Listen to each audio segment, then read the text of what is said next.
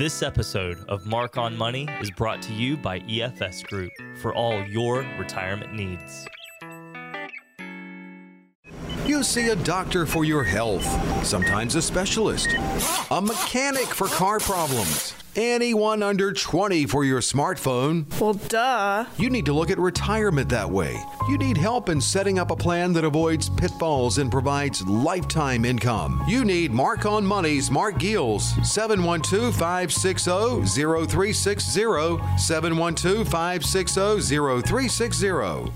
Hello, this is Marc Geels, and today we've got a checklist of five things that you want to make sure you check off to make sure your retirement is a success. And now, live from the heart of Sioux City, Marc on Money with your host, Marc Geels. The key is having a plan in place, knowing what you're going to do. A place where your retirement questions are answered. You could be putting tens of thousands in jeopardy. You'll get the latest news on 401ks and retirement planning. It can make a profound difference with what you can and can't afford in retirement. If you've got questions on how to properly structure your assets and build retirement income, you're in the right place. Welcome in to Marc on Money. Hey, welcome in, everybody. This is Marc on Money with Marc Geels. Uh, Marc, of course, certified financial planner. He's been helping folks get to and through to retirement for more than 30 years. He's an independent, he's a fiduciary, and so much more. You can find him at EFS Wealth Management. Uh, hey, Marc, what's going on? Not too much. Um, just want to go through a checklist because everybody likes checklists, don't we? Yes, And, we uh, do. Everybody likes a list. Yep. And, you know, this list is, you know, not all encompassing. Um, I think it's a pretty short and abbreviated list, but I've kind of taken my list and, and, uh, you know, narrowed it down to, I think, the top five things that I think, you know, are important to look at. They're important to check off. They're important to understand, you know, where you're sitting on these various things. You know, and one of the $64,000 questions I always get asked is, well, Marc, what about debt in retirement? And the one thing that I say about it is, of course, you don't want any consumer debt. Um, and, and so we'll talk about debt a little bit and kind of the, the thing that's important about it, um, the things that you need to think about, uh, and the actions that you really need to take. Um, and because it's a big deal, in my opinion, because debt is really can be, um, you know, just like, you know, going to your doctor and you've got this condition. Well, you know, the condition, you know, is usually the result of underlying problems that you might not be aware or you are aware that exist and they exhibit themselves in other things. And I think debt is one of those, uh, depending upon the type of debt it is. But normally it's it's pretty all encompassing. And so what I see is is that the people that don't have any debt um, usually have a very good retirement because they've been able to control their spending, they've been able to pay down their debt, they're good stewards of their money. Um, the only people I have seen, um, in the you know I've been doing this for thirty years, Steve.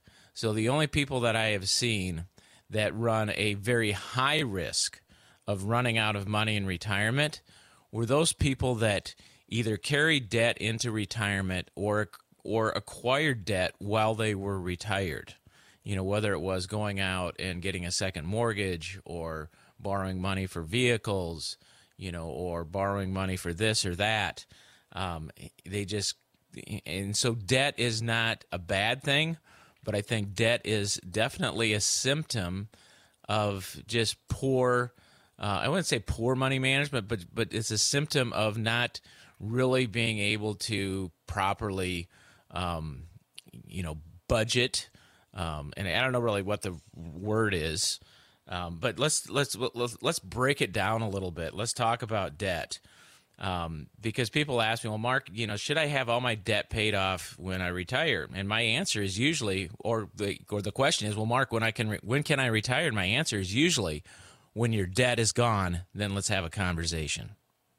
Right. Well, I know. I mean, it's it's easier said than done, though. But it, but certainly, as we uh, begin to get closer to retirement, that's really important. Yeah, I mean because it it also has a psychological impact, but more importantly, if you can't figure out how to pay off your debt um, and do it by the time you retire, and you assume that well, I can just carry debt into retirement, it'll be fine. Well, no, because then other things come up, and the debt just adds to the inflexibility of cash flow because you have to make that debt payment. I mean, it's there. You know, if it's a mortgage, of course, you have to pay the mortgage because you don't want to have somebody foreclose on your house. Let's, you know, let's talk about, you know, one of the things that I think is important is in, in one of the conversations I've had, and I've struggled with this, but one of the things to realize is if you go out and borrow money for a car, because I think a lot of people borrow money for cars. I see retired people that borrow money for cars. Um, but here's my personal opinion you should always pay cash for everything in retirement. You shouldn't borrow money for anything unless it's absolutely necessary, it's absolutely emergency. Because here's what happens when you go out and you bar- borrow money to buy a car is you buy more car than you would have if you had to pay cash for it. So for instance, if you've got $30,000 setting in your bank account and you are shopping for a new car, you're not looking at, well, I can spend $30,000 on this car plus my trade in value, so I've got X amount of dollars to spend. No, you're looking at, well, you know, maybe I'll buy a $60,000 car. And so you're buying $20,000 more for a, for a vehicle than if you had to write a check out for it. And vehicles go down to zero in value. So, I mean, it's an asset that depreciates. And so you know, you want to get from point A to point B and you don't want to pay more for it. And the facts are is people that borrow money to buy vehicles spend 20 to 30% more for that car than if they had the same amount of money and they wrote a check out for it. Wow. I never thought about that, but I think that makes sense. Yep. And and so once you accumulate a car, you know, instead of making car payments, you should be making payments into a separate fund for a future car because that car is going to depreciate. You're going to have to replace it, whether it's five years or 10 years or 15 years. But you should have a separate vehicle fund for expenses and for a new car purchase. That's that's bottom line. So, do you help people get to that point? I mean, are they ready to do that when when they get to retirement? Well, I have that conversation with them, and my point is, is hey, you know what? If you're going to buy a car, you're going to pay cash for it. Like, well, no, well, why would I want to take money out of my account? Well, because it doesn't make any difference. But it makes a difference in what you're going to spend. You're going to spend 20 to 30 less if you have to write out that check. Right. Period. Well, and again, uh, you know, and when you borrow money, obviously you're paying interest. Well, not today. I mean, I mean, not much. I not mean, much, right? Yeah. A lot of it's zero percent financing, and that's their argument. Is well, I can get zero percent financing. I don't care if it's zero percent financing. You're still going to pay more than what you should have if you borrow the money. That's just the facts. Taxes. Yes. So let's talk about taxes. So you're going to owe taxes in retirement unless all your retirement savings are in a Roth account. IRA accounts, of course, are going to be taxable accounts. And you know, you can minimize what you owe by carefully choosing which retirement accounts you want to contribute to. I just read a um, a question online. A person said, "Well, I've got you know four hundred fifty thousand dollars in an IRA account. I've got one hundred fifty thousand dollars in a Roth account. You know, what do I take money from first in retirement?" Um, and the question is, is well, it's it's going to depend upon future tax planning, because let's say you drew all of your money out of your IRA account first and you know just let your Roth account set. So you did that for 10 or 15 years and after 10 or 15 years all you had left was your Roth account. Well, what happens in some instances and I've seen this before, Steve, where people actually come in and say, "Well, I'm not paying any taxes, Marc. I don't have any taxable income." You know, for one reason or another or their taxable income is low enough so that when they itemize their deductions, they actually have a negative a negative adjusted gross income. Well, that's bad because that means that you did poor tax planning because now you've paid taxes on things that you're not having to pay taxes on now or you could have had investments that you could be taking out tax free and you could have gotten a tax deduction for. Wow. So for instance, if you have an IRA account and you know you're withdrawing, you know, $30,000 a year from the IRA account and you've got $30,000 worth of deductions, well, you don't pay any taxes. So, what's the difference between the IRA account and the Roth? Well, nothing. So, other than the fact that the IRA account, when you put the money in, you got a tax deduction for it. So, yes, there's definitely a structure and a timing metrics that you should be looking at when you draw money out because you definitely want to minimize taxes.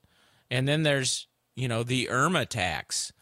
You know, if you don't know what the IRMAA tax is, um, it's the tax that you pay if your adjusted gross income is over the limit for Medicare excess premium taxes. That's what the IRMAA tax is. It's Medicare excess premium tax and it starts around you know 80 it's in the 80 thousands for single people and it's around 170 some thousand for um, married filing joint but if you're over the IRMAA tax limit by one dollar what's going to happen is a year down the road you're going to get a letter from medicare that's saying you know next year we're going to start taking an extra $100 a month out for medicare premiums for the two of you well, that's a pretty big, you know, tax. You know, let's say you're thousand dollars over and you're going to pay an extra thousand dollars in Medicare premiums because you didn't know or realize where the IRMAA threshold was, and you took too much money out of your retirement account as a lump sum,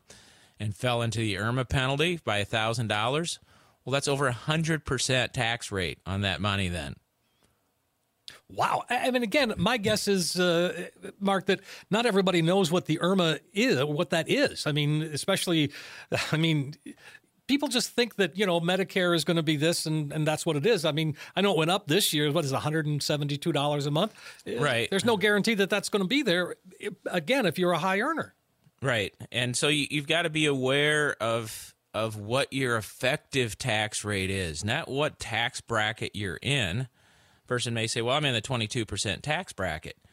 Yeah, but just because you're in a 22% tax bracket doesn't mean you're paying 22% in taxes because if you add the IRMAA tax to it and you add in other things that could affect it, you could be in a 30 or 40% tax bracket on some of those dollars. So you have to know what dollars and where you're at from an effective tax rate. And that takes planning for multiple years into account. When we do tax planning, we sit down and we plan out for a decade, you know, of of tax planning, you know, whether it's Roth conversions, claiming Social Security, dividend and capital gains, business income.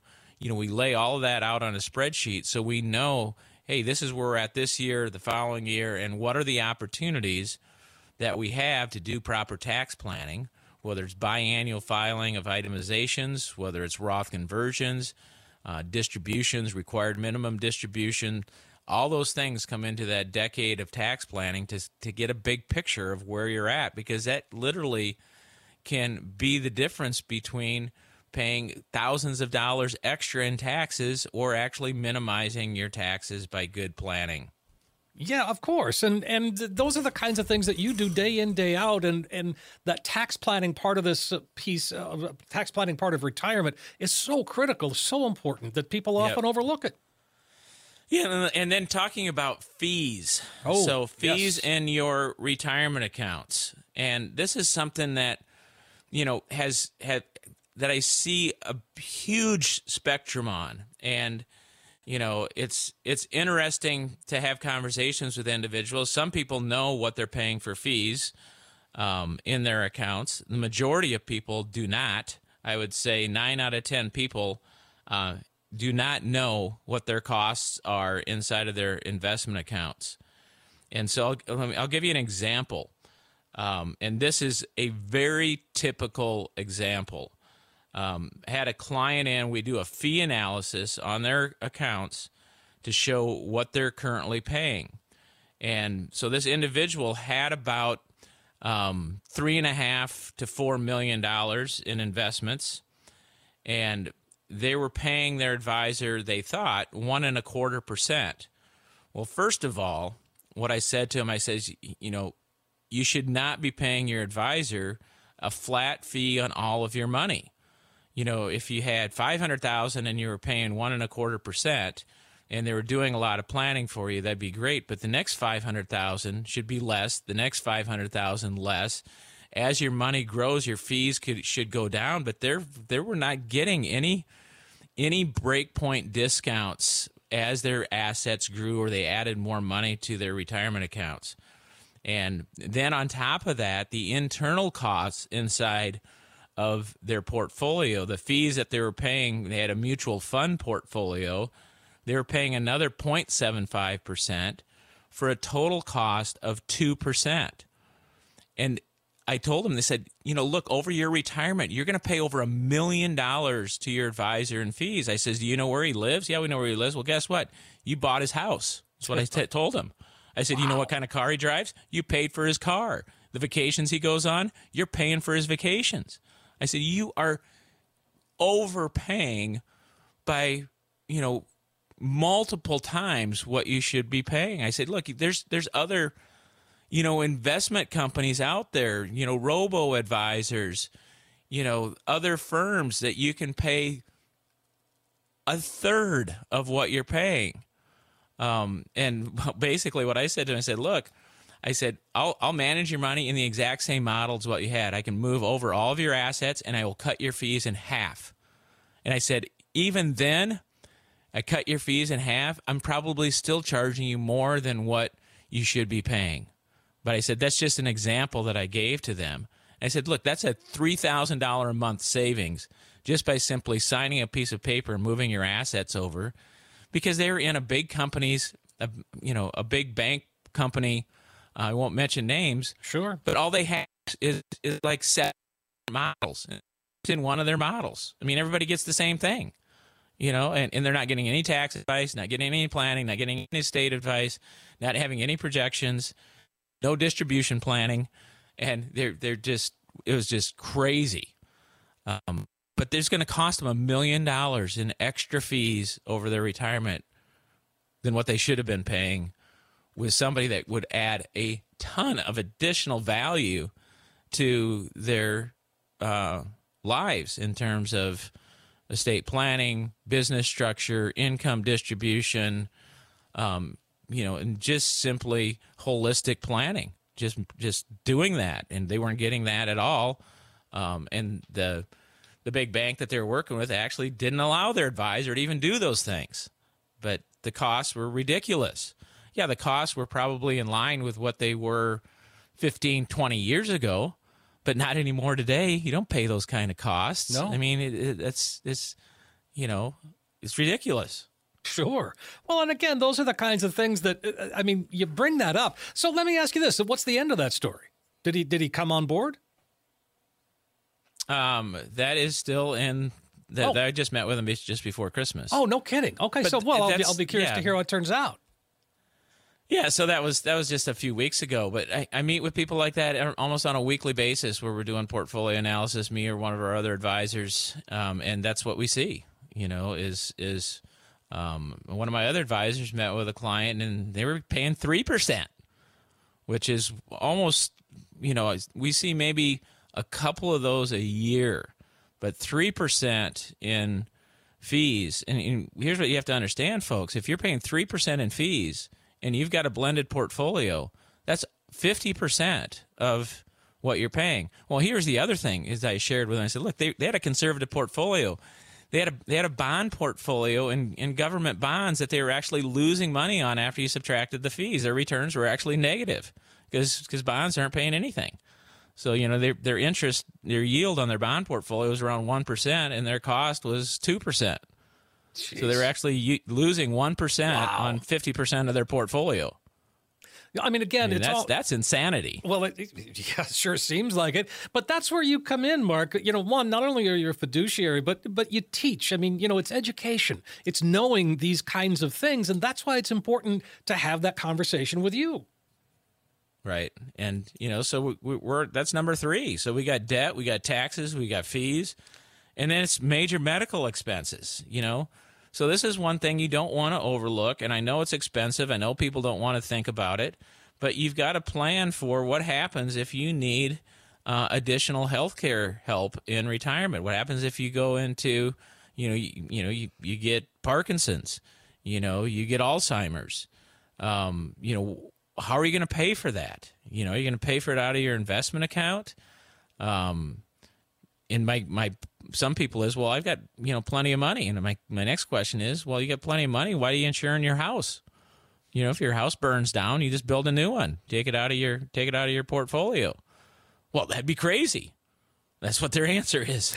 I said, well, look, you know the the the out of pocket costs for one out of ten people are going to could you know are going to spend more than five years in a long term care facility.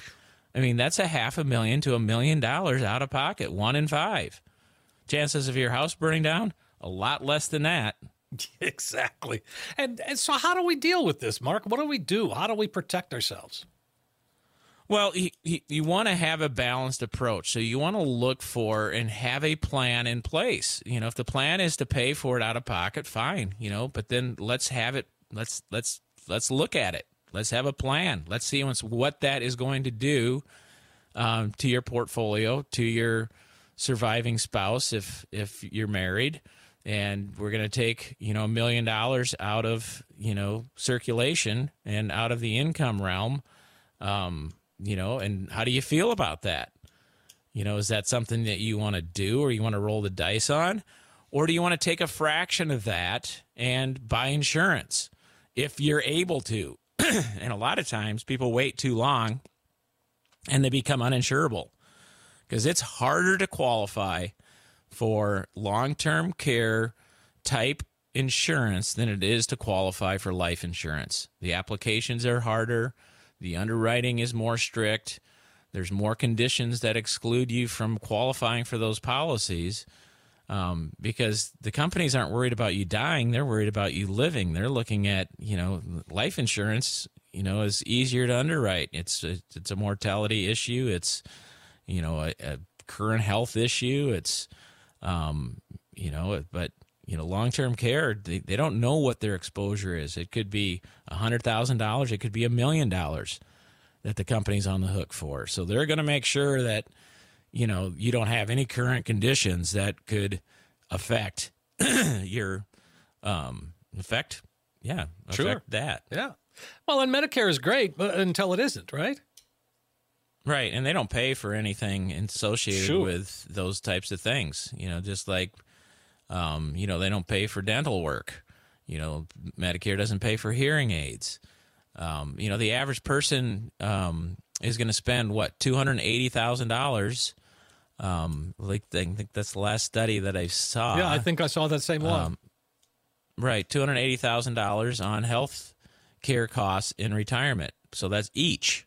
So for a couple, that's right. It's each two hundred eighty thousand Yeah, dollars per person. That's a lot of so money. for a couple, that's a half a million dollars. Um, that's that's a lot of money. That is a lot of money, and and again, there are some alternatives, like you said out there, that that can that you can help folks get into if it makes sense, or set up a plan to you know cover those things out of pocket. Right. Yeah, we have an expert in our office, Brian.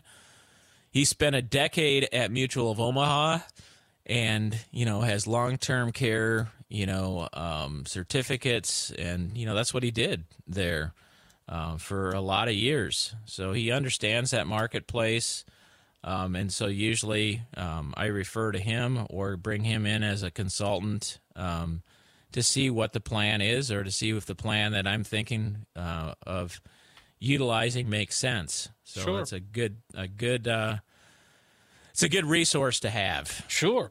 Well, let's talk about caregiving, Mark, because, you know, the sandwich generation, we're talking baby boomers here who are retiring in huge numbers every day.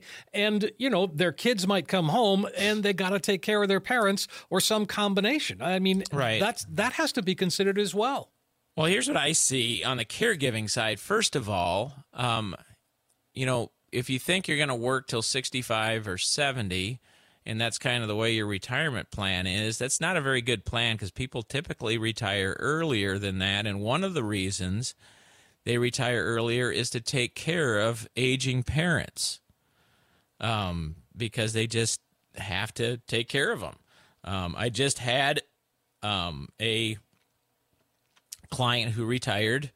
Um, he's 62, uh, but that's the reason he retired was because um, he wanted to retire to take care of his parents who live across the state. Mm-hmm.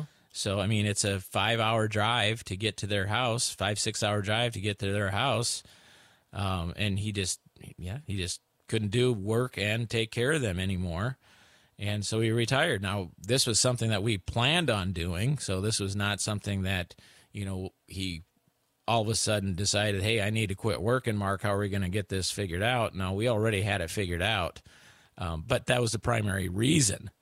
And so if this happens to you, you know, that's, that's, you know, uh, and the other end of it is, is, uh, what if your parents don't have enough money to support themselves in retirement and the adult children um, need to pony up dollars to help mom and dad out? You know, I've seen that happen as well too, and that's an unexpected expense. And it's well, that, I mean, again, I think all of us probably know somebody in that situation where, you know, as adults, we have to, you know, take care of our parents from a financial standpoint. That can be pretty detrimental.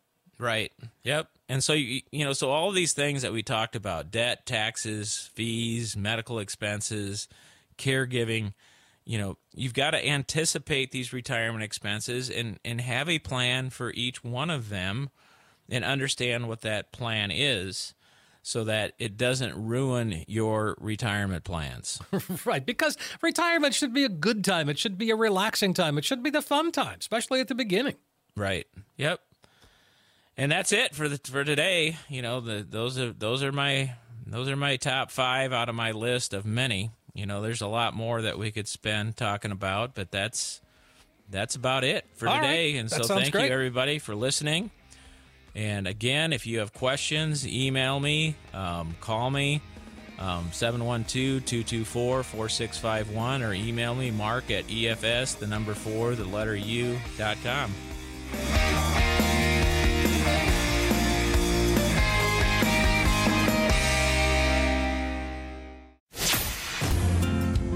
Securities offered through Securities America Inc., member FINRA SIPC. Advisory services offered through Securities America Advisors Inc., an SEC registered investment advisor. EFS Group and the Securities America companies are unaffiliated. Any comments regarding safe and secure investments and guaranteed income streams refer only to fixed insurance products. They do not refer in any way to securities or investment advisory products. Fixed insurance and annuity product guarantees are subject to the claims paying ability of the issuing company.